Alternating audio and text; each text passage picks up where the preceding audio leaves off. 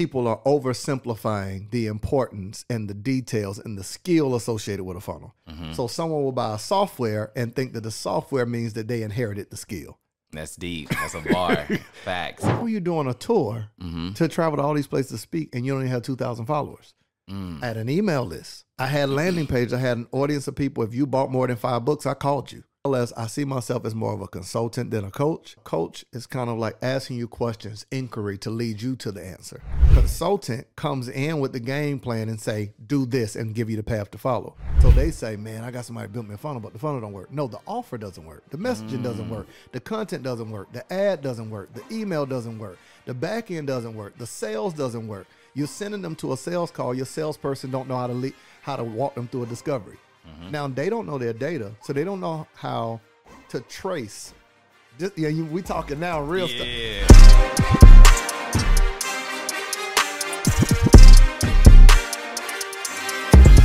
What's up, world? Welcome back to the Tuned In with Tony podcast. And I've got a phenomenal guest here today, Marcus Y. Rosier, someone that is one of the most prolific speakers, I think, in the digital space when it comes to building online courses, helping people automate their businesses and what they got going on. So I'm super excited because you guys know I build funnels. So to have someone else I can bounce ideas off of and we can share this game, welcome to the show, Marcus, my guy. My man, when I say we're long overdue, thank you for having me first and foremost, and number two, thank you for being genuine, man. You're one of the most genuine people I know. From the day we met, we geeked out. You know, it was at Corey House, and we talked for hours. So, man, the the feeling's mutual. I watch you from afar and up close, man. And I'm honored to be connected with you in this space. Got you, got you. So before we get into like your background story, what kind of got you just like interested and just put you in the vehicle to help people with the online space? Man, um, I stumbled into it. I feel like it's it's one of those things where the first thing I tell all of my clients before you can solve someone else's problem, you got to solve your own. Mm-hmm. And if once you learn how to solve your problem, you start realizing other people have the same problem. It's kind of like if you, in the height of, if you had a way to feed yourself and other people were starving, it's immoral to not share with them how to feed themselves too. Man. So there's a there's a feeling of responsibility, not just revenue.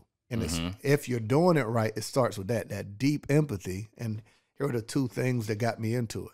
Deep empathy, where I knew that I was winning in a space where I didn't have any followers like that. Mm-hmm. I released a book first. That's how I got into the online space. I didn't think about coaching, so I had mm-hmm. written a few books. Did really well. I had less than a thousand followers, and that book in the first month sold a thousand copies at twenty dollars. I made twenty grand. Mm. I went on to sell ten thousand copies of a book called "Win the Day: um, Ten Strategies for Winning Life." Um, I wrote twenty three books in three and a half months. I self published five in the first year. So what do you think everybody asked? How'd you write so many books? Right. And these are digital or physical books? These are physical and wrote Okay. like wrote each and every one of them, three audio albums on them. Like so, Mm. I got an audio book, audio album. I didn't know it as something impressive at the time. I was just working, right. and I had figured out a more efficient way to write books Yeah. And overcome writer's block, create titles. I had learned all the types of publishing, Mm-hmm.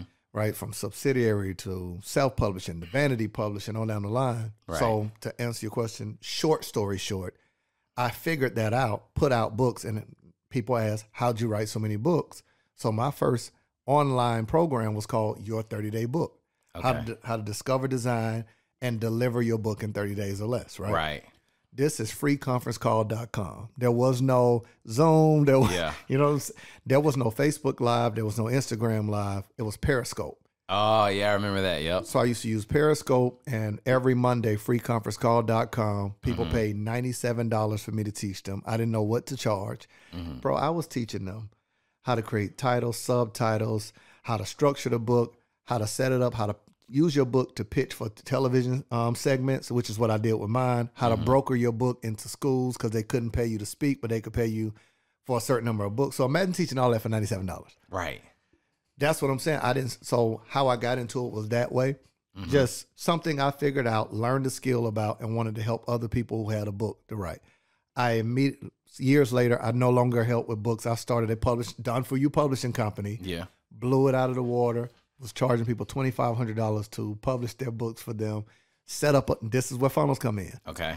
had no following, so people were asking me. I didn't go on Amazon for a year later, and in most people's mind, if you're on Amazon, you're legit. Right. Well, I knew the email list, and because I had five books, was more important to me than the Amazon bestseller. Right. Sold ten thousand copies. I'm more than a bestseller. Just by leveraging your email list. Yeah, so I knew when I, I was going to put out five books that year, it made more sense that when you bought a book to put you on an email list and would give you access to freeconferencecall.com for us to discuss chapters of the book with me and to mm. come on Periscope.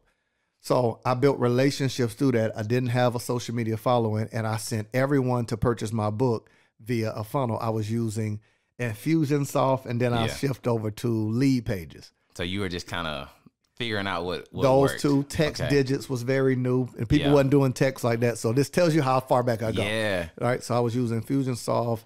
Landing Leadpages was the was the platform, and part of my publishing company was we would do the formatting, we would do the binding, we would actually print the books for them, Mm. design the book covers, all the way down to I would set up a landing page for them to sell the books. Okay.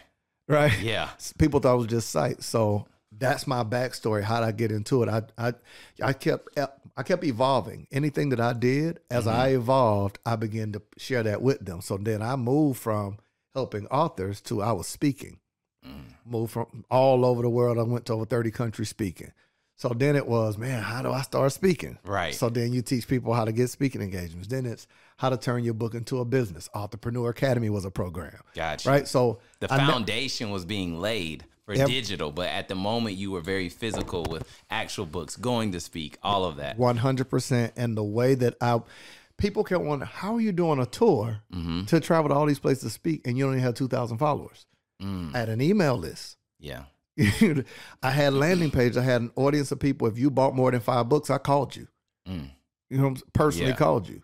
So like those elements put put together and laid the, the framework. And what I didn't realize the major skill was I was already building funnels. Yeah. So when I It just wasn't the hype beast around the funnels. bro, when I would tell people back then about funnels, they thought it was network marketing.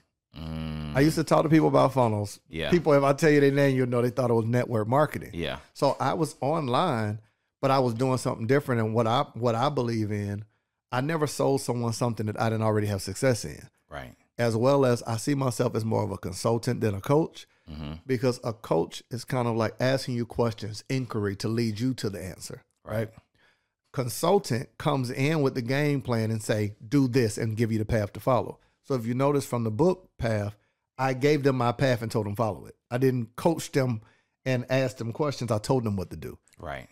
Everything I've ever done since I got into this space has been done with you, done for you. Got you. From publishing to that. So like the, the method just evolved. Mm-hmm. So that's how I got into it. I've been in this space since 2014, bro. We in 2023. Dang. So let me ask you a question about that then, because I'm more of a a new emerging comer in this space that's just got a lot of traction fast. What was what's the shift looked like from like when you said Infusionsoft Leadpages to now where it's just ClickFunnels heavy? You Yeah. know what I'm saying? Like everybody, Russell Brunson, all of that. What has that journey looked like? You know what I'm saying? Uh, ClickFunnels changed the game because it made things easier. Mm-hmm. Uh, from an efficiency standpoint, pages look well, look good. People were able to come into the market. Now, here's what people have to understand. Excuse me. How do I word this in a way that people don't hear wrong? Right. ClickFunnels is is let's just say that you take the best marketer. Who do you feel like is a phenomenal marketer? A phenomenal marketer. Yeah, like they they man, Daymond John. Okay, so let's take Daymond John. If Daymond John owned a software Mm-hmm.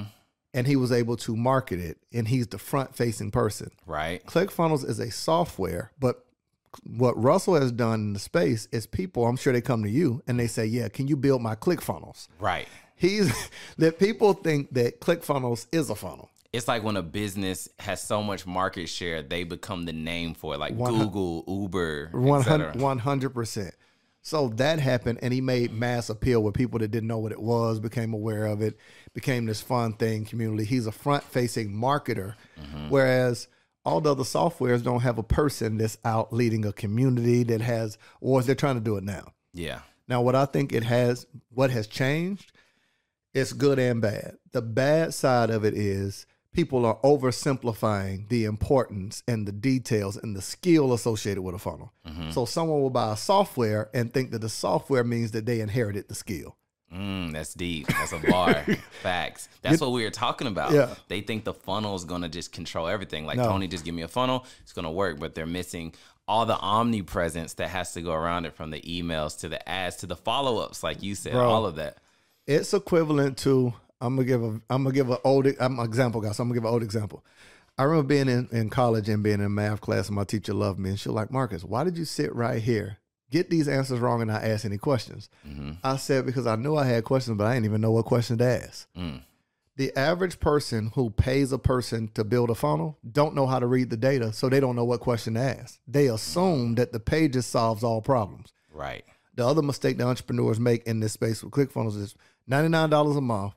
The goal is for them to get a two comma club award. Mm-hmm. But now they're now they move into this place of marketing and selling, but not really understanding. If you don't know how to read your numbers, family, the same way that the human body needs to read your blood pressure to see if you're healthy, mm-hmm. your data of conversion, click through rates, open rates, that's your blood pressure for your business. It is. So you're walking around here with a sick with a sick offer that you should literally lay to rest mm-hmm.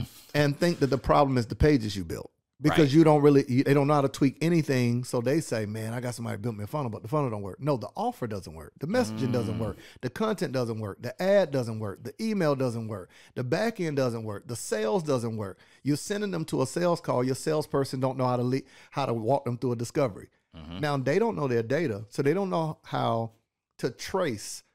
This, yeah, you, we talking now real stuff. They don't know how to trace from content on social media, Yeah. organic, to paid advertisement, to landing page, or to webinar show up rate, or to the offer, to the pitch, to the open, to the close, mm-hmm. to the salesperson.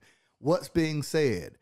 Stretching the problem. They don't know how to read their data to say where is the problem. So guess where they start at? I got to get a new funnel. Yep. So let, us talk about that because now you got my my ClickFunnels mind geeking out. Yeah. So for me as a funnel builder, yes, financially it does help me in a sense when people are always like, I want another funnel. Look what this client's done. I want to copy his funnel. Yeah. But a lot of times I'll even hear them say what they want, and I'm like, why would you change it? They're like, yo, my bridge sale page going crazy. But why do you want to change it? You see what I'm saying? Because they're not reading the data like you said. So I notice for me, when I have webinar clients, I say we have three to four metrics that we look at, right? The first metric that we look at is is your is your leads is your lead cost right right so if your lead cost is too high facebook is automatically telling us they don't like your creative we need to optimize there Yeah. the next is on the, fr- the front page of the funnel. So then we look, what's the percentage of your opt in rate, right? If it's too low, that means your sales copy, your funnel needs to be upgraded at that point. The next thing we look at is show up rate. If we're not hitting 25, 30% show up rate, that means our emails, notifications, text messages are off. And then the last one is conversion. And if your conversion isn't hitting, that means that you, the seller, aren't selling, you're not closing. You see what I'm saying? So, like you said, it's not just the funnel, it's so many other elements that need to be optimized, but you have to read the data in order to make those decisions. bro. You you're so on it. Um, how do I say this in a nice way so people don't hear it wrong? Because I don't want to come off condescending, any of that. Like, it doesn't mean because I've been in this space longer that I know everything, right? I'm, mm-hmm. I'm in the seat of the student. Things evolve, but I will say this: my fear. To go back to your question, you asked, what do I think that softwares that have made things easier has done? There's this arrogance is the word mm-hmm. I'll use that has happened to the entrepreneur that makes this assumption that because I know how to do something, let's say I know how to podcast, that doesn't mean that I know how to coach people on podcasting. Now it's good if if I can. Mm-hmm. Coaching is a skill. Right. Speaking is a skill. Right. Content creation is a skill. Funnel building is a skill. Sales is a skill. The average person thinks that just because they start a business that they will inherit every skill associated. Right. So they don't want to think about you building a funnel is a skill. You know how much knowledge is attached to that skill. So you know how to read the data, what to look at, what to do with copy with myself. I understand messaging. I understand sales psychology. I understand conversion. I, I really understand hu- human desire. Mm-hmm. I also understand sales processes. Fu- I understand funnels from a brand, from a large scale offer creation, selling, pitching, etc. Right. So a person would think, and I really understand coaching. Mm-hmm. So a person will assume that just because they start a business that they have all the skills. So now, to to your point, they will cheat themselves into believing you building the pages they don't need you anymore. Right. That's arrogance. yes. That's you think because you play basketball, you play point guard, shooting guard, small forward, power forward, and center. You think because you're a business owner that you inherit every skill associated to the business? No. right. This is what I think that softwares and AI is doing is giving people a false perception of the difference between information and skill. Mhm. I, I could tell you what it takes to make a baby, but I can't have one. Right. Right. So you can only produce you you can teach what you know, you can only produce what you are. So when people say, Why does this person program successful and this person's not? An information transfer is not a skill transfer. Mm. I can transfer the skill of coaching because I because I understand its nuance. I know what to do when it doesn't work. Right. Some people can only transfer information. That's why they just heavy on live, heavy on marketing, but they don't have a lot of success stories because they don't know how to transfer a skill because they don't have the skill. They just have the information. Yeah, got you, got you. So now that we're talking about that, one of the biggest things that I see course creators, coaches, consultants, whatever you want to call yourself, is especially new people that come into the game and they're just watching what other people are doing, right? Yep. They don't understand sales psychology. Say it again. And that's one of the biggest things. Like, even myself, when I first did webinars, I would literally look at Justin and try to copy him and just wonder why I had zero sales, right? But then I understood that, like, one, you got to find your own lane, right? You got to, and then the second thing is, it's not just about getting people in the room and talking, it's about providing the value in order to them to exchange their money. Mm-hmm. And the way you do that is by understanding sales psychology. And the biggest thing that I see is preaching and teaching. And the thing that you have to think about is people, we feel like we're good people. We don't want to come off as scammy. We look at it like, I'm, I just got to tell them everything. But really, what you're doing to your client is, or your potential client, you're actually doing them uh, an injustice. The reason why, or disservice, is because they're not going to learn everything in 30 minutes to an hour. So you do better by inspiring to educate and informing to transform instead of trying to give away all the game and wonder why they didn't purchase because they feel like, well, I'm just going to take what you said and try this first. Yeah, yeah. See what I'm saying? yeah, yeah. It it it paralyzes them. Like Yeah. I, I think that if we give too much information, it paralyzes a person where they're not willing to move to the next step or the next level. It's similar to. Uh, I, I laugh about Cheesecake Factory, although I like Cheesecake Factory. Yeah. Or even uh, what's my other spot? You do talk about Grand Cheesecake Lux. Factory and I like Grand Lux. But the menu's so big, it paralyzes you It does. right? Because you don't want to order the wrong thing and it not turn out well. The same thing happens with information. The same way that you feed the human mouth, words and knowledge and information feeds the human brain. So we paralyze people. You know what Yeah. I'm saying? We put them in a state where how people call the itis, where they have a sense of the itis where they don't want to move forward because they don't want to feel like they missed a step. They also don't want to feel like they're paying you for something that they can figure out. So it has to be the way that we present information. I tell people you um you you you teach backwards, you invest forward, right? Mm-hmm. So when I when I say that, you teach backwards, meaning anyone who you're at a level that you have answers that's that's above or forward beyond where they are, you can teach backwards. You invest forward in that answer. Well, here's where that comes in. When you're doing a webinar or doing sales, the whole sales psychology is this idea of slowing down to speed up is what I'll say. Right. You slow down to humanize yourself that the person can see, I'm just like you. But then you speed up so fast to put yourself out in front of them to create distance so they realize that you are the teacher. I'm not you. right. I ain't still. So you slow down. Let me humanize when I had nothing, when I this. That's your backstory. mm-hmm. Let me speed up just a little bit to show you the first two steps I took because I was just like you. This was the first step I took when I got my first sale. But then I got to go all the way to now where I've got 23 employees and over seven figures. Mm. Now you realize I'm not on the same level. I got to slow down to humanize so you feel like I'm not so far ahead of you. I'm one or two steps ahead so you can see and be inspired. But let me go all the way forward so you don't so you don't you don't become common with me to realize I can Right. I can teach you. Facts. And that's the balance of sales psychology. This this humanization of KLT, know, like, and trust, where people know you and know your information. Likability is done through the bridge stories, Mm-hmm. humor, morality, where it could be the single mom who's talking about her low moments of life and how she had this moment where she realized she wanted to bet on herself and she walked away from a relationship. But that's likability because the person can see themselves in you Yeah. trust is this balance of you telling you it's not when people say they don't want to be salesy it's not not selling that makes people trust you It's telling them why you're selling to them. Got you. Yeah. It's not discounting your price. It's telling them why you're discounting it. You give a price justification of why are you doing. Why do you even care to sell me this? Mm-hmm. If you can embed into these things, this know, like, and trust, it develops something that people can. People don't feel like they're buying a product. They're buying access. Here's the joke I'll make, and then I'll shut up.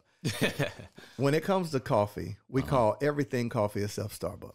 Mm, When you buy Starbucks, you say, I got to go get my Starbucks. You don't even put it in the category of coffee. That's know like and trust. It's where someone is not buying an item, they're buying into Mm-hmm. something totally different. Hey, bro, what you doing? Man, hand me my MacBook. Your laptop? yep. You're right. It's when when when companies have positioned themselves in a way that people feel an association to them, and we can do the same thing. Mm-hmm. We can create a tribe and create this emotional connection that now a person feels like they're not buying a product or a service, they're buying something that is an extension of themselves. Got you. Yeah. It's like I gotta go Google this, but you may not be on Google. you call a Uber, but you say you, you say I'm about to get catch a Uber, but you call Lyft. You know what I'm saying? One hundred percent. the thing that's so important about what you said for all these people listening is know like, and trust, right?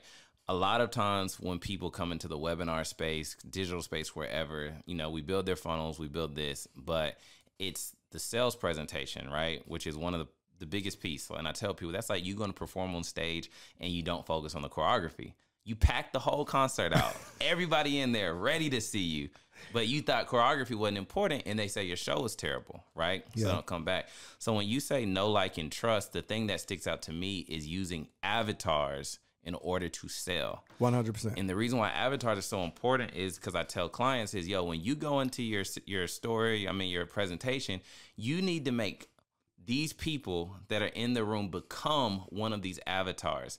Bill in your story may have done this. Will in your story may have been this testimony. Zach may have been that. And they need to identify with one of those three avatars and say, yo, I'm him. And that's what makes them convert into selling and buying your product. One You hundred know what I'm saying? percent. One hundred percent. Bro, let me let me say this. You, I love, love, love. Like this is probably one of my favorite interviews, and I'm not just Mm. saying that because I'm here. Yeah. Here's why, man. You you're talking you talking my language, bro. Yeah. It's it's one of those things where somebody um, there's an old Renaissance philosopher that called, referred to another gentleman during the Renaissance era as a friend of his mind, Mm-hmm.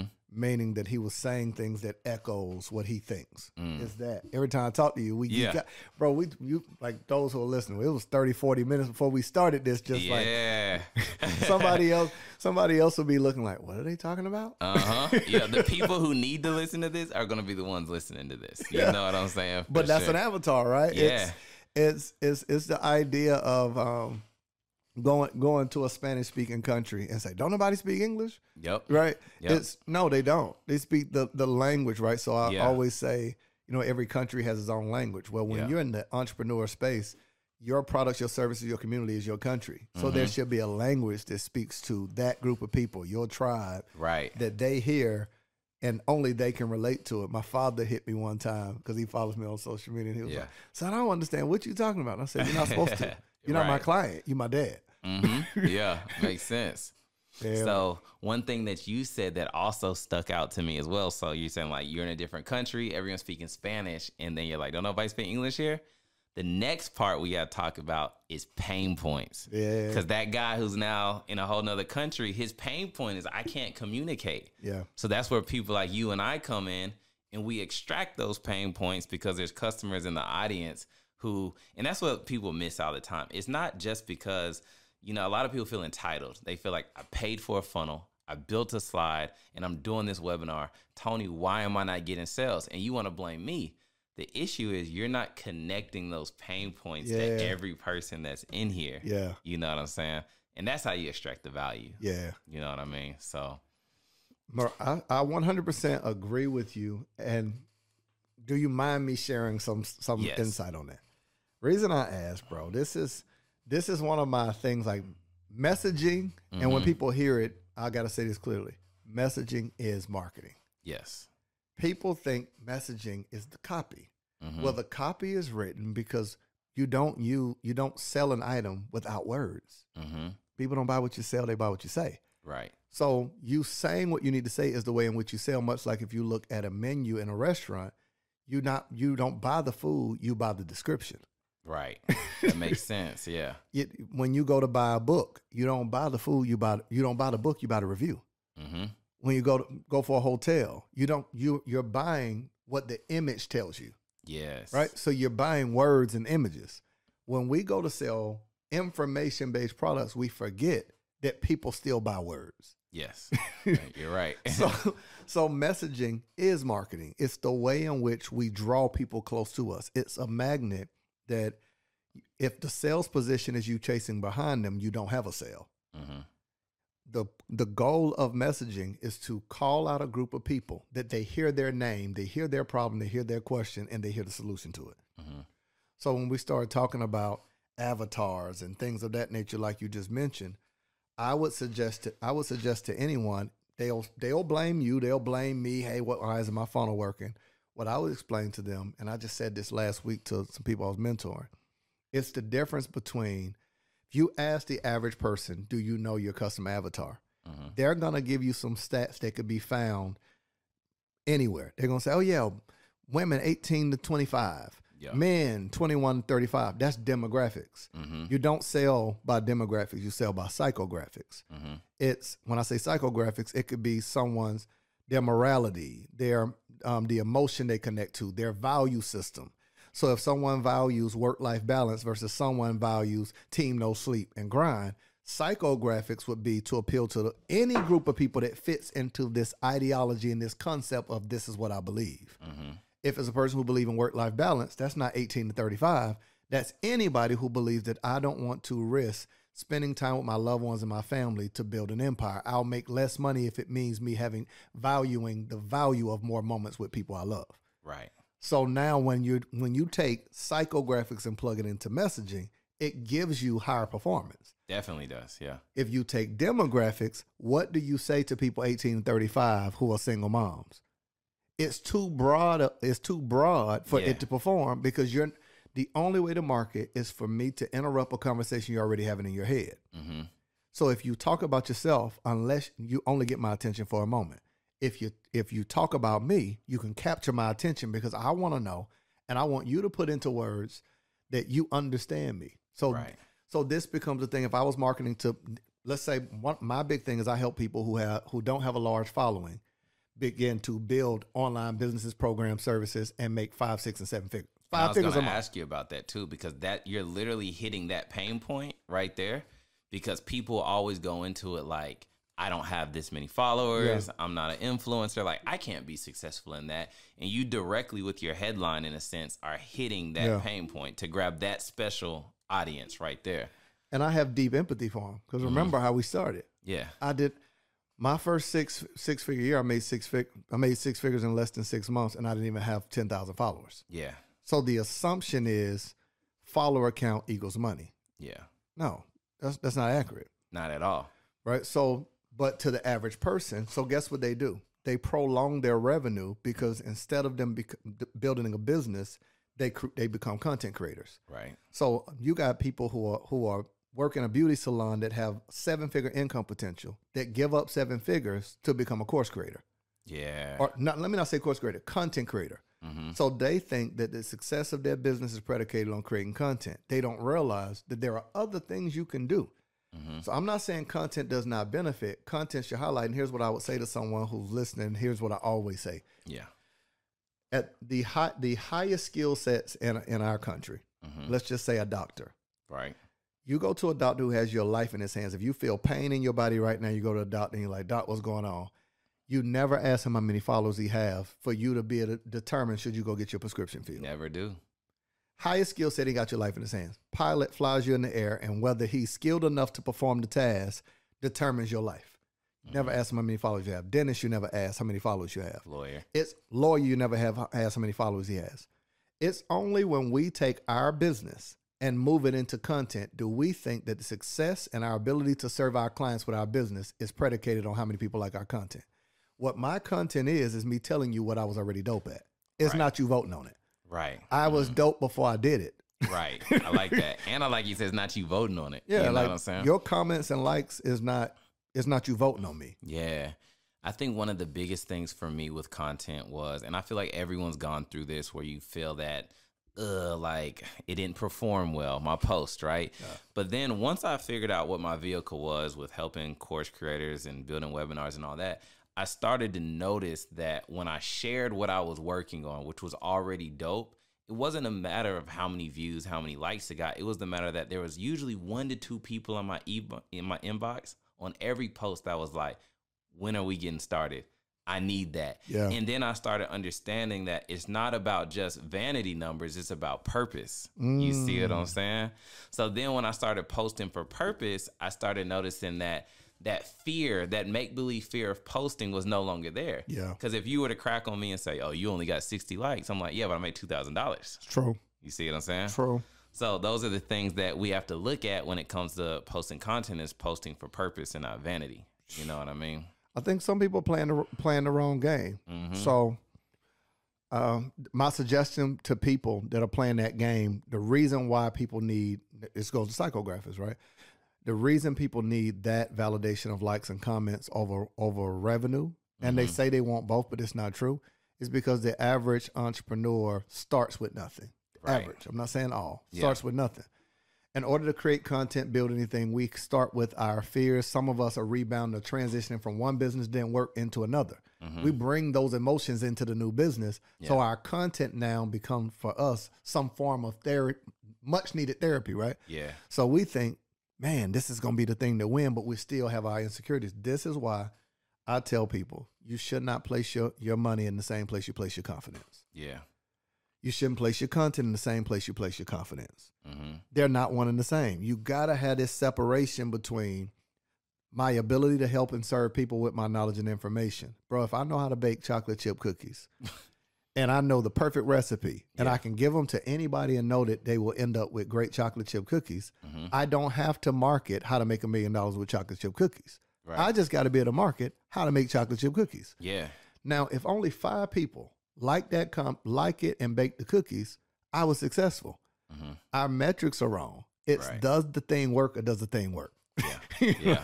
yeah. Does the thing work or not? I'll, I'll give another metric because I'm I'm a advocate for people without a large following. Okay. Average person has about two, two um two thousand to seven thousand followers, right? Average. Yeah. Let's just say you got ten thousand.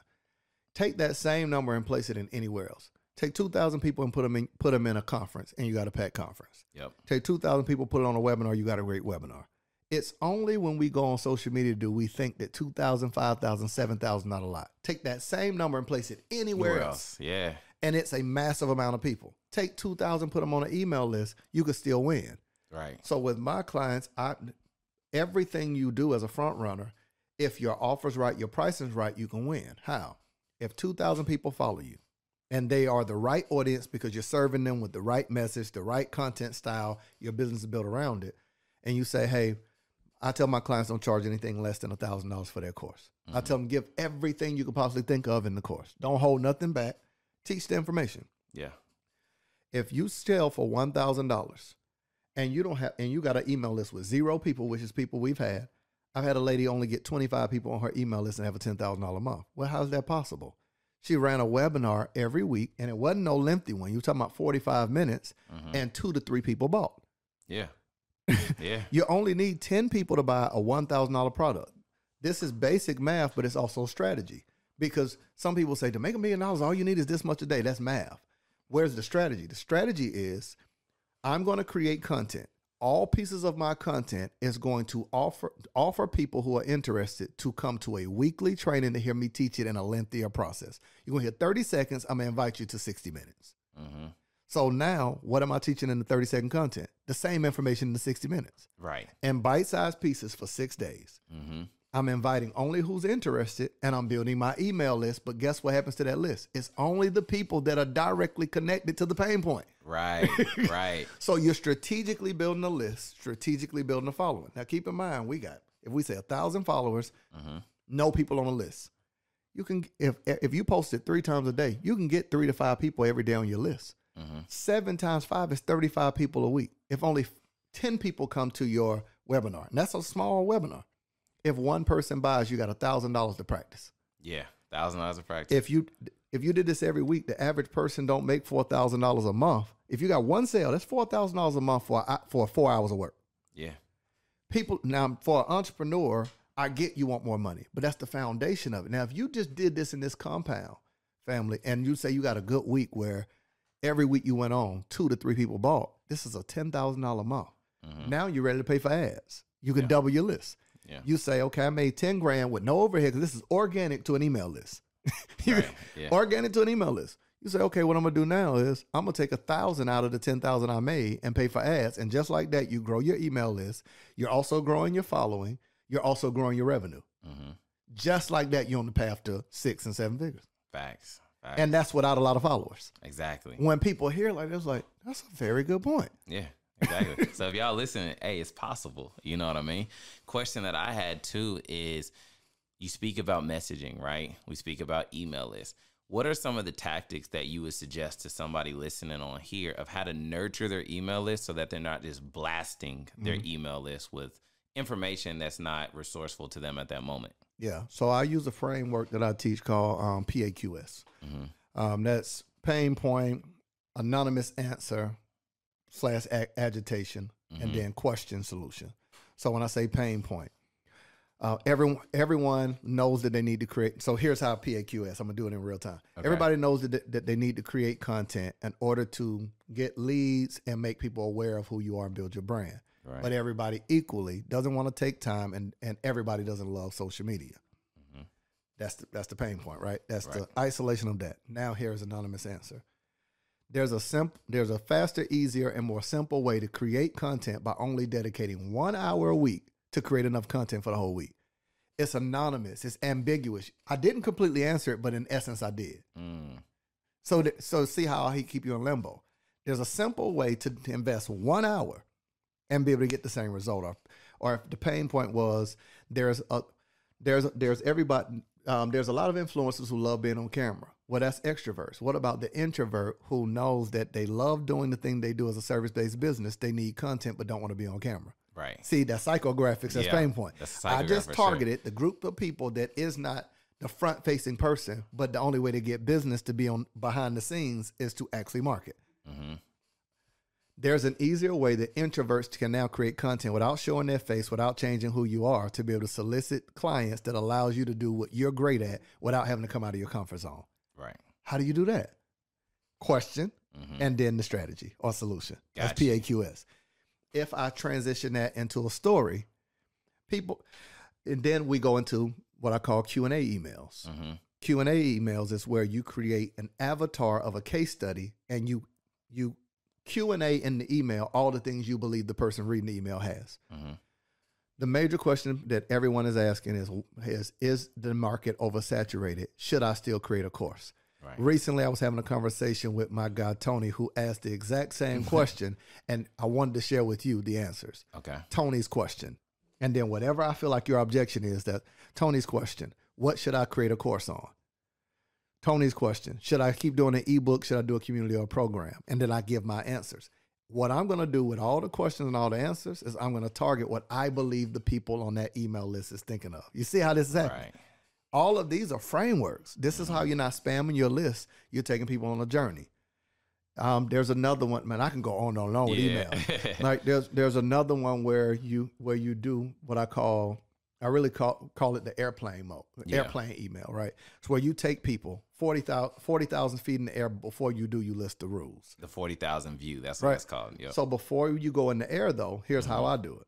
Before you go in the air, the person is gonna is gonna make you is gonna tell you the rules in order to fly the plane right. it's going to say, Hey, I'll be honest, Tony, this email might be a little lengthy because I realized I couldn't compact this in, into a short form. So you might want to ignore this email if you're not the type of person that want to hear this in detail. But if you are looking to and you frame it immediately, Yeah. this is where you want to isolate anybody who's interested. If you are looking to in the next 30 days, figure out a better way to get your webinars to perform where people are showing up, people are staying to the end, people are buying. hmm I just held your attention, right? This is the thing you want. The hook. I hook that to the first statement. Now I go all the way up in the air and give an- this overview of what is happening in the webinar space. Mhm. One of the greatest ways to distance is this, Right. right? Then I'll walk you through it. My suggestion is midway through you mapping it out in your email, you you stop it and say, "This is what I do." This is way too lengthy to do in writing, so I decided to record a, a video training. If you want to get access to it, click it here. That's mm-hmm. where we go into segmentation. Okay. Anybody, because the goal is to not just let them read emails. It's So to you're get them segmenting by the clicks on One hundred percent. Okay. Because you got to think, if I midway through it can mm-hmm. get you to stop and click, it says that this is the exact person I'm looking for. Right. They want to watch and hear the rest of this because it's connected to the thing. hmm Like this is how emails perform. That's making sense. I like that. Yeah, you got me going.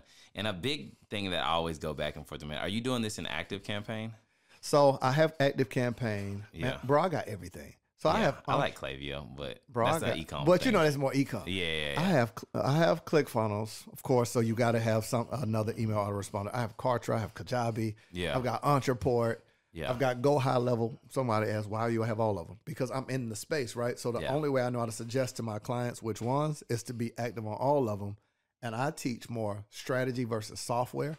Gotcha. Right. Depending on their need, you're gonna place. Well, no, well now No. we used to build on every platform. Okay. We found out from an efficiency standpoint, as we it, it handcuffs, right? Mm-hmm. Because if I decide to get rid of someone on my team, I got to retrain the new people how to build on that platform. Right. Right. Yeah. yeah. And from an efficiency standpoint at scale, you Mm-hmm. can't scale a company when you got eight different platforms, different models, and you know if you don't touch it in a while, you forget. yeah. So we now will work. We'll do ClickFunnels. We'll do um, Kajabi, Kartra, and we kind of dance between those three. Yeah. Reason is if a person has a platform, they got multiple courses. I Mm-hmm. don't mind them doing Kajabi. Right. If they're new to the space and want low overhead, everything all in one, I suggest Kartra. Reason being, it's ninety nine dollars, and you get like with ClickFunnels, you got to pay for video hosting. Mhm. Now 2.0, they'll have that, but video hosting, if you're doing high ticket, you got to pay for a calendar. Mhm. You- So video hosting a calendar, an autoresponder, you would have to like uh, you it, you would have to pay for so many things within it, right? Right. Whereas with Kartra, you get video hosting, Mhm. you get your own email built into it, you get your own calendar built into it, you get a membership site built into it. Gotcha. And I think you get three membership sites, you get unlimited funnels. Mm. You get, you know what I'm saying, and you get an email list of five thousand for one ninety nine. You get unlimited everything, videos, membership sites, right? So for a business owner, if I tell my clients don't charge more than a thousand, ten percent of one course sale pays for their platform to run their whole business almost for the whole year, Got you.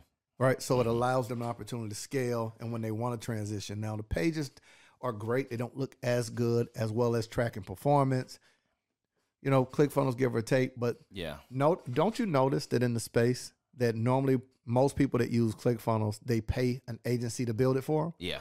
So if it's a person that don't have the revenue to pay for an agency, it's too many moving pieces, Zapier and all these different things. So Mhm. that's why I don't advise. And I think if you coaching and consulting, you ought to reference and teach people the pros and cons, and that's why I work on all of them. Got you. To- got you. So I can stay aware in the space to say, okay, this is the best suggestion. Yeah. In your business, do you take on clients who are completely green who say, "Hey, I've I got information and I know it, but I'm starting from the ground zero," or do you only like to optimize? So we've got we've got both. There's there's three ways to work with us, um, and I'll say it this way. I'm gonna t- say a quick story. So we've got what I call the Walmart model in terms of efficiency, not in terms of service. Got you. Right. in terms of efficiency and solution, not in terms of service. Um, years ago, I was in Walmart. I was at a conference, and I ran over there to grab something really quick uh, in the middle on a lunch break, and grabbed. I left my, you know, those times you travel. I left my toothbrush. Had to grab that. Same breath, I was like, I might as well grab some wings really quick. Mhm. Also, I'm like, oh shoot, they got energy drinks. So I'm grabbing all these th- different things at one time, as well as wave grease, etc. Yeah. It hit my head that what are the what can't you buy from Walmart? Right. I reduced it down to a car and a house. But every but once you buy the car, you can get it serviced there. Once you buy the house, you can buy, get the items there. That's my business model. We're a Mhm. one-stop shop for coaches and entrepreneurs. We don't help you form your LLC, Yeah. right? That's the house. Right. We don't. The car is man. I don't know what I want to sell, so I don't do ideation to tell you what to sell. But Right. once you have the idea, I'll do everything else. Got So you. that's where we start from. You at least got to know, hey, I want to do this, but I don't know how to do this. Then Right. we'll take you from idea all the way out, all the way to building out your entire online business, and then showing you how to grow it, then showing you how to scale it. So there's four phases in our process. This is not operational process, but in terms of like um, the milestones of our clients, the Right. making money phase and our mentorship. That's our first level. So if someone says, "Hey, I don't have anything to sell," not generating revenue, I'll put you in our mentorship. Why? It's slower. Yeah. You get access to our full portal weekly coaching, where every single week, from hot seat coaching, where we isolate your business, to Q and A, to if you're doing a webinar, we pull up your numbers, we'll show it, you know, on down the line. Mm-hmm. There's a challenge every month of things that you can do. Why do we do that? The goal is to get them to ten to ten thousand dollars or more Right. in eight week in about six to eight weeks. Right. Okay. So that's phase one. That's the making money phase. Okay. Phase two is what we refer to as the stacking money phase, which we all know. If you make over five figures, Yeah. two emotions you experience Right. excitement and fear. Yeah. The excitement of I did it and the fear of can I do it again? Mm-hmm. So you don't want to lose money. And here's what here's where most entrepreneurs lose money after when they move from making money to stacking money. They put way too much money in the bank and not enough back into the business. Right. So they stack too much of it and stop doing the thing that they did that got them there or to double down on it. Right. So we coach them, and this is where you move into growth, into how how do you operate to get this same result. Mm-hmm. The way we do that is we give them literally we build out their entire year so they know exactly what to do. Yeah. Quarter one, what are you selling? What's the ad? What's the marketing? What's the goal? What's the content? Quarter two, quarter three, all the way down to quarter four, right? So now you're not guessing. That has to happen in the in the stack in the stacking money phase because you've got to see where am I going next. Then we go into the what I refer to as the investing money phase. How do you, knowing what to double down on? Do you pay for ads? Do you pay to, to, for a team? And we show them how to onboard their team, how to do operations. So you see how Mm-hmm. as the revenue grows, Yeah. we're not upselling you. We're just serving you at the next level. Got you. There That is no sense. upsell. It's pay us for one thing, and you only pay us with money we help you make. Got you. That Right. Makes sense. Yeah. And then you go into that last phase, and I didn't go deep into it. The multiplying money phase. This is where, this is like where I'm at, where you hi- you you remove yourself from a lot of it. You hire other coaches. You're able to be more efficient. I don't Mm-hmm. I don't touch funnels like that anymore. Right. Right. So my job is to with my team. I meet with them every Thursday, or my ad team, or my funnel team. I can now think it, and I can quadruple my process because I'm not having to get in the weeds of it. Right. But I got efficient teams where I can drill them and say, "Yo, client wants to sell an item for seventy five hundred. Mm-hmm.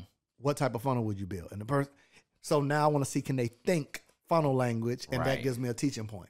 Got you. Got you. Hey, what client wants to do this and this? All right, I want to build something. Give me a give me a reverse squeeze page where on the page it does this, this, and this.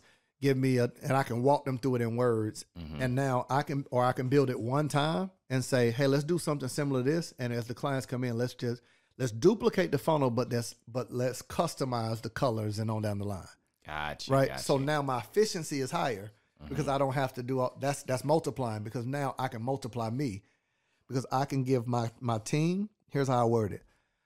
I give them a process and my thoughts to be able to manage. Like my job is to think it once, package it, create a process, and then hold them accountable to my thoughts. Mm-hmm. But I can remove myself from the day to day of that stuff. Right.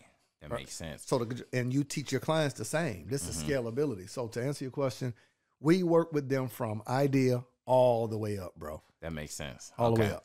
When someone first starts, a question that I have, and I get this all the time, I feel like I'm always going back and forth with clients of like what type of funnel they should get. Whether it's like an ebook funnel, Yeah. do they should they do webinar, VSL, lead gen? How do you like lead the client into the the right funnel that makes sense? You know what I'm saying? So for us, once again, I'm consultant, right? Mm-hmm. I believe, I believe, like I believe in in, a, in a, that certain things work. The only thing I can Right. guarantee is is my process. Right.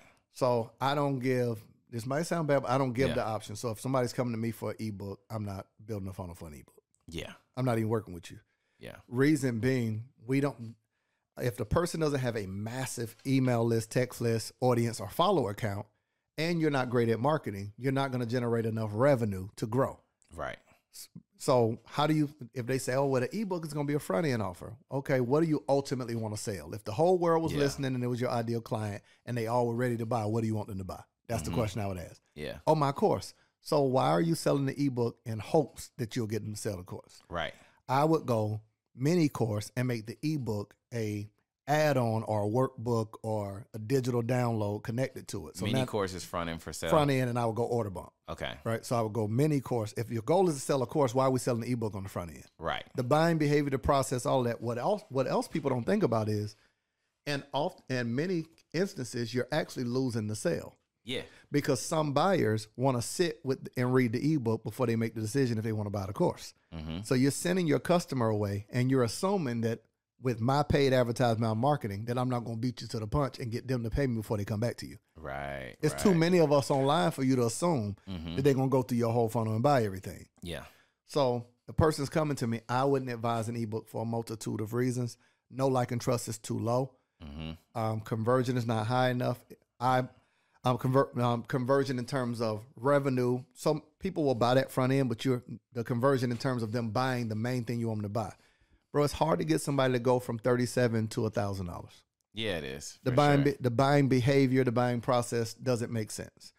So I would say if they're starting with me where I start them at, very first thing that I'm starting you with is a, a we need to go VSL Mhm. or we're gonna go digital product funnel. But even in that, there's gonna be a VSL in it, right? Right.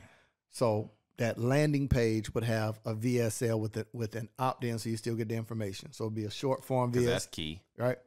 So be so it would look like a sales page. It wouldn't be just your typical landing page. Um, it'll move them from from that. They would opt in and then move them to the actual sales page. Mhm. Just gonna build out micro commitments within it, Yeah. right? Within that, I would say you we start them now at this point, and this is where people do something different. Some would disagree.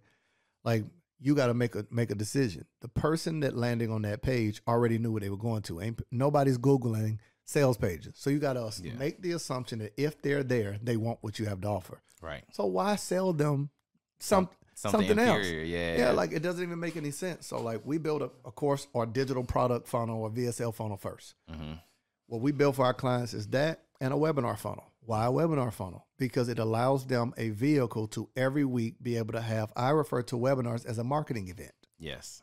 So now you have a weekly marketing event to be able to generate consistent revenue, build your list because you can also sell via email. You create you want to create as many places as possible to sell. Mhm. You could sell via social media. You could sell via email. You could sell via webinar. So all of these things is to get in the fastest speed. Right. So we build first that course, a VSL funnel, and a webinar funnel. So now they can get to that first making money phase as fast as possible. Mhm. Those who already are already beyond that, somebody listening like I'm at six, seven figures. Our goal for that person then is to be able to optimize. We're talking now.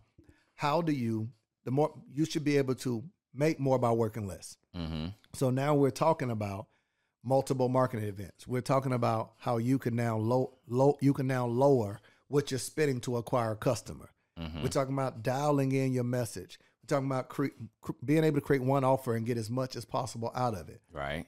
We're talking about turning your course into a virtual event or into an in-person event. Yeah. We're talking about turning your course into a VIP day, Yeah. virtual and in person, because now we're making revenue off the same thing. Yeah.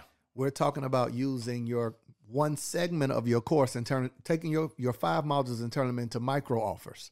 hmm So you get what I'm saying? Yeah. So now you have the ability to get the exact lead you want. We're talking about turning documents in your course into a lead magnet that you give away for free to then you get what I'm saying? So now Yeah. we're getting the right customer. And see where I'm going now. The thing that's important to realize too, because I was talking to a client and she was kind of on the same thing, like you were saying on the ebook. But I'm like, what's your ultimate goal? And she was like, my ultimate goal is to sell my whatever accelerator, right?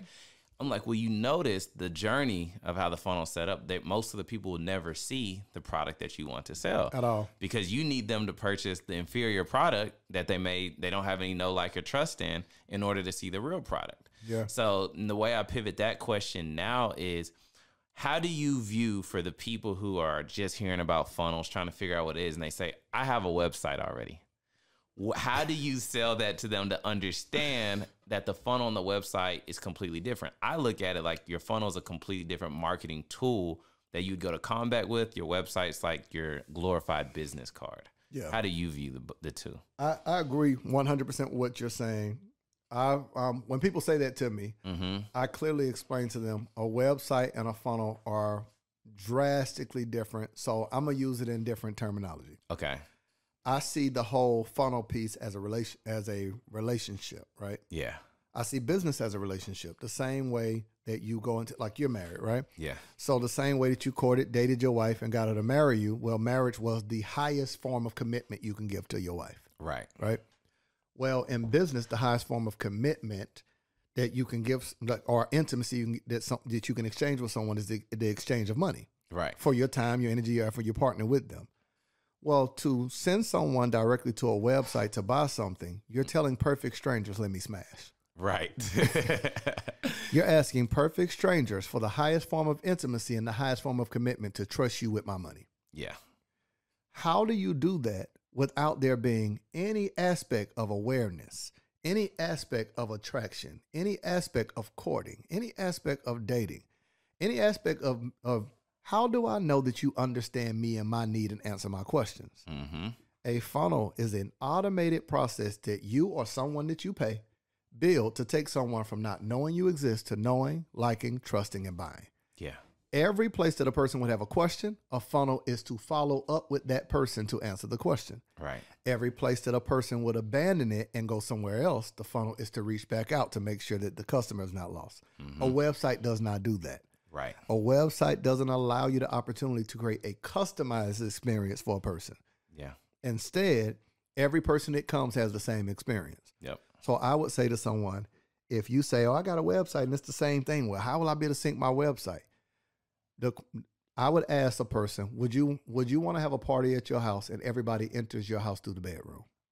Mm, I see what you're saying. yeah. No, No, you wouldn't. you would rather everyone enter through a common place and only the people you are closest with come into your bedroom. Right. Well, a funnel allows you to walk people through a phase, a journey of micro commitments, incremental yes, that they can say yes one thing at a time. Mm-hmm. That you move them through through piece by piece by piece. And what people don't realize, man, everything is a funnel. Yeah. Go to the mall right now. Go to Macy's. Go to Gucci. Go to Louis. Go to Walmart.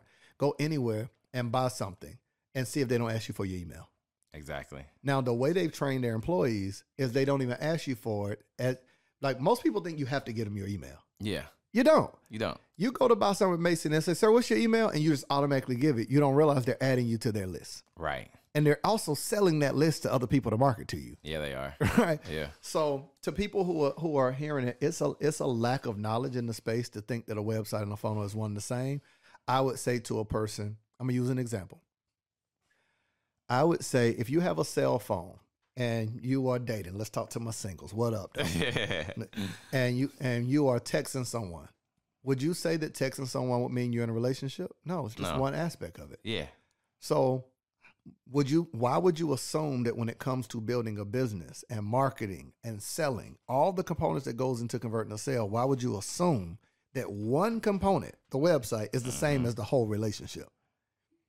You need the ability to have the complete relationship with your customers, with your potential customers, with leads, to be able to walk them through an entire journey, man. So, funnels is the, is the most powerful way to generate revenue because you don't lose people. Right? Your funnel don't follow. There's no follow up sequences on a, on a funnel. You wanna know the funniest thing is when people be like, "Well, I got the little pop up on my OS." I'm like, "Oh yeah, gosh, yeah. So when they come to my site, it pops up so they can opt. In, yeah, they can click the X. and Yeah, X. we're, we're trained to instantly click the X because it's not natural. Think about it. I came to your website to look at whatever, right? And I'm instantly hit with a pop up. Well, I naturally hit X because I was trying to get to the content that was on the other side of it. Yeah. The good thing about the funnel is that it's strategically set up that you only have one action per page. Yeah. You know what I'm saying? That's the power of it. one thing at a time. It's clean, clear, as well as all of your like people. It, most people put way too much text on websites. Yeah. all your information is there where we all do a whole lot of different things. Mm-hmm. But when someone goes into a funnel, they go they get a chance to have a unique and high level buying experience. If you go the more expensive a thing is, the less items are there. You go to Lambo, it's not as it's not like going to buy here, pay here lots. Yeah. Or Chevy where you like, okay, where the Corvettes, where the Suburbans, Mm-hmm. you go to Louis and it's less items, right? So the more expensive the buy, and the more expensive or the more luxury a thing is, the less items and the more unique the buying experience is. Mm-hmm. A funnel allows a person where we have multiple offers, but you're pointing me to one thing. I'm not distracted. I'm clear, and you're walking me through all the different processes surrounding that. Right. You're asking me questions. I want people to see a funnel as your best salesperson. Just see it as if someone's walking into a store and your best salesperson, building rapport, having a conversation, asking questions, and asking for one thing at a time. Mm-hmm. Walking into the store, marking a headline and hook.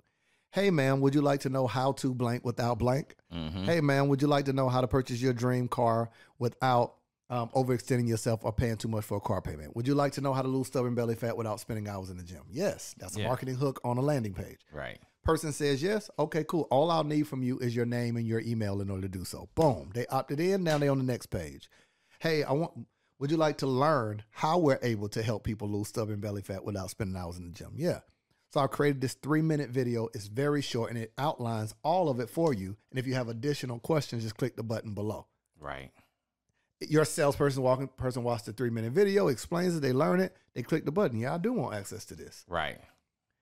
That's your best salesperson asking for one yes at a time, walking them all the way to the cash register. Yep. Exactly. and what I like best about it as well is what I tell people is see, here's the thing with your website. It's pretty, right? And people come to your website, but you miss out on so much data because you can't really track what's going on. So true. But then the next thing that makes it even better or equally as good, I could say, is that I feel like a funnel plays offense and defense. And what I mean by that is we create a custom tailored shopping experience to get the person to convert from a lead to a buyer, Yeah. right? They come to it, hopefully they opt in. That's the sweet spot right there. At least we got their information. Well, now that they've landed on our page, they may or may not go through the rest of the funnel, but that's okay because now that we have the information, we also have them in the pixel for retargeting on Facebook. But what's even better than that is now all of those emails that they're about to get and how they're about to get nurtured, that's the defense. Yeah. It's bringing them back to that main spot. And somebody may say, well, you got abandoned cart with other websites. It's kind of there, but it's just not as powerful Yeah. as how we can do with getting an opt in, getting an email, and taking that lead and slicing it up into different ways, like you said, know, like, and trust, and segmenting them out to give them the information they need to eventually convert them to a buyer. One one hundred percent, and you you well if you do a funnel correctly, and I'm not just talking about the pages. Some people will hear this will think that the funnel is just the pages are built. No, Yeah. right? The a funnel is social media is a part of your funnel. Any place that someone becomes aware of. You speak on stage. This podcast is a funnel. People mm-hmm. can become aware of me, and I can drive traffic to somewhere, right, and start the relationship.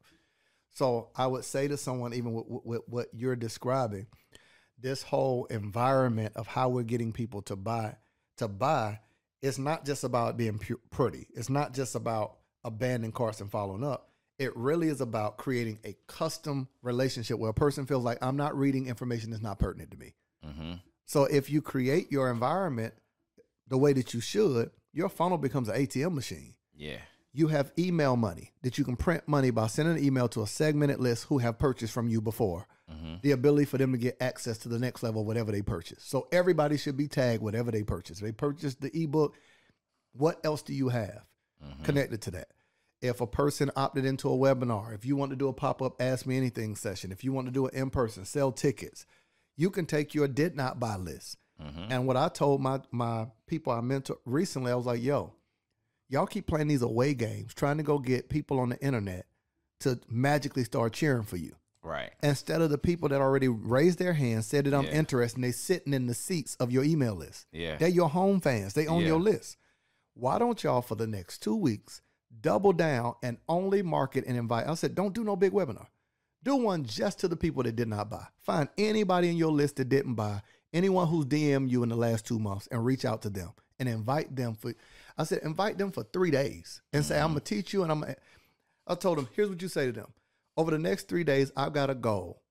I want you to. I want you to ask me so many questions that I have to say that I don't know. Right. Now you don't have to create new content. You get to come there every day and you and you theme the day so it don't become weird and say I'm only asking. So day one is I'm asking questions related to course creation. Day two I'm answering questions related to funnels. Mm-hmm. It's just Q and A. Now what's the best way to get people to buy from you? Answer answer their questions, solve problems, and show how great of a coach you are because in real time you're solving real problems. Mm-hmm. And you say, hey, here's my goal. I would love to win your business by serving you. Be Right. honest with them folks. Yeah. It's not a webinar at this point. It's three days of serving you. If you don't want to work with me, it's no problem at all. You got your question answered. Cool. If you got new questions, come back. Yeah. Imagine what that would do. Now, even if they don't buy from you, guess what happens? They see your content different. They open your emails differently. That mm-hmm. you now are the subject matter expert and you're top of mind. So you just change your position. And guess what else you did? Segmented them differently. Because everybody that came to them three days mm-hmm. is now on your hot list. Yeah. Put them on put them on your hot list to double down and reach out to them and serve them. Put them in Facebook groups. Find multiple ways to invite invite them on a date. Yeah, that makes sense. One of the last questions I wanted to ask you and end with is something that I see with at different levels of the entrepreneur. So I'm speaking like when they're first starting out, maybe like anywhere from like ten to fifty thousand a month in revenue. Mm-hmm. I start seeing a shift in the funnel changing once they start hitting, you know, close to six figures a month. And then I have the top tier clients that are like the million dollar, two million dollar clients a month. And what I start to notice is at the beginning, they want them all over the funnel. And that's where I actually make a lot of the money because they like my graphic design work. So they come to me, they're like, I want Tony to make my funnel. But then I start noticing, like, let's say, like a will, $2 million a month in revenue, no face being shown, solely focused on headline, you know what I'm saying, opting in. I want to see your perspective on that scale of the entrepreneur that's like starting with growth to who's already now super high in growth but optimizing how it's like less of them being the face Yeah. Uh, I, I, there's pros and cons to both. yeah right? Uh, but I, I truly believe that everybody should be focused on building a business, not just creating, not just creating something to sell, right? So Yeah. being a there, there's a such thing as a hustler with an LLC. yeah So when you just create something to sell, you forming an LLC doesn't doesn't mean that you build a business. It just means you file with the state. hmm right So building a business requires that you think about what is the, what is the best avenue, what is best for this. When you start thinking about a baby, what is the best possible thing to feed this baby for it to grow to its optimal height, weight, size, etc. What should it be fed? For myself, I think about I I believe in building not just my dream, not just my dream business, but my dream life. hmm So if my dream life is to like for me, I only coach on Mondays. That would mean that I've got to empower the people around me. I've got to use instead of I, we language. hmm So in my copy and everything, we create your course with you, build your funnel for you, write your emails, and even upload your videos so you can focus on boom, boom, boom, boom. Not I will. hmm I don't build funnels. Yeah I used to build them, but my team is building what I told them to build so you can trust the process, right right? Person who owns McDonald's don't flip the burgers. right So it's I think that that transition where you move from just selling products and services and selling you to selling a solution means that it should in the initial stage be a process. This is where I think people move away from their name to creating something more like ours, the monetize online business blueprint.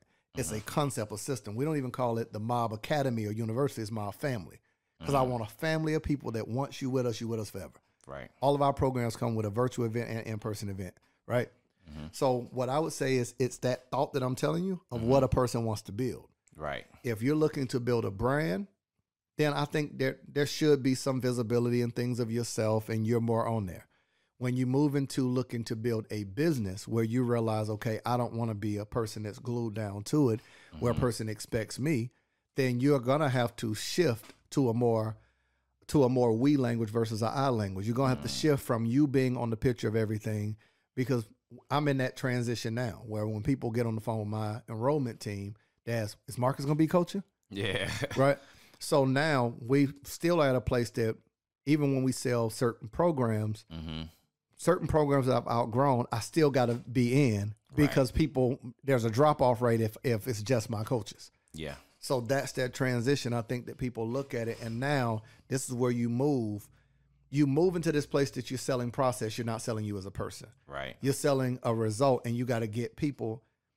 The wording I'll use is your the sophistication of your value, your messaging, and your offer has to change when you move to that place. it does Like when you talk about will two million, two million a month, the way in which you communicate now is speak is speaking to a different type of buyer. Yes. Because certain buyers certain buyers only only want to buy a person. Yeah. Right? Right. Other buyers like from someone like myself bro if i was working with you i don't need to speak to you at all. Yeah. I respect process. Right. I just need to know okay what i need to do this is okay cool I'm that client that I don't need you at all. I like if you got a program this this this six months, chances are I'm not logging on. Yeah, exactly. yeah, that makes sense. So to conclude, I mean, we talked about so much stuff. I feel like anybody who's trying to get into the space of being digital, being online course, so many answers and gems have been here. My question for the people that need you to answer is where can they connect with you? Where can they tap in with your programs? Tell them what's going on and just how they can get started. Man, unashamed plug, man. I've got a I've got a podcast we building. Monetize with Marcus podcast, man. I think uh it's it's the very best, bro. Like, you know, we we we both doing the same thing. So I Yeah. decided to take information that will be included in a 35 to 50 $50,000 ma- uh, mastermind and give it away for free weekly. Man. So I'm not just sitting and talking. There's Yeah. a vibe board where I'm showing my screen and walking you page by page. Mm-hmm. I'm breaking down how to build a course from scratch, right? So the goal was to force people to stop scrolling, sit, listen, and learn, and generate revenue from the podcast, right? Every week. Uh, so that's one thing. Uh, So Mm. You can find that YouTube, Marcus Y Rosier, Marcus the letter Y Rosier, whether you're the FBI or a jealous girlfriend. I'm the easiest person on the internet to find because one name everywhere. Marcus the letter Y R O S I E R on Instagram. That's my social media drug of choice and YouTube. Okay, so y'all heard the man right there, Marcus Y. Rosier. Check him out. Thank you for being on the show, and we'll catch y'all on the next episode. Peace.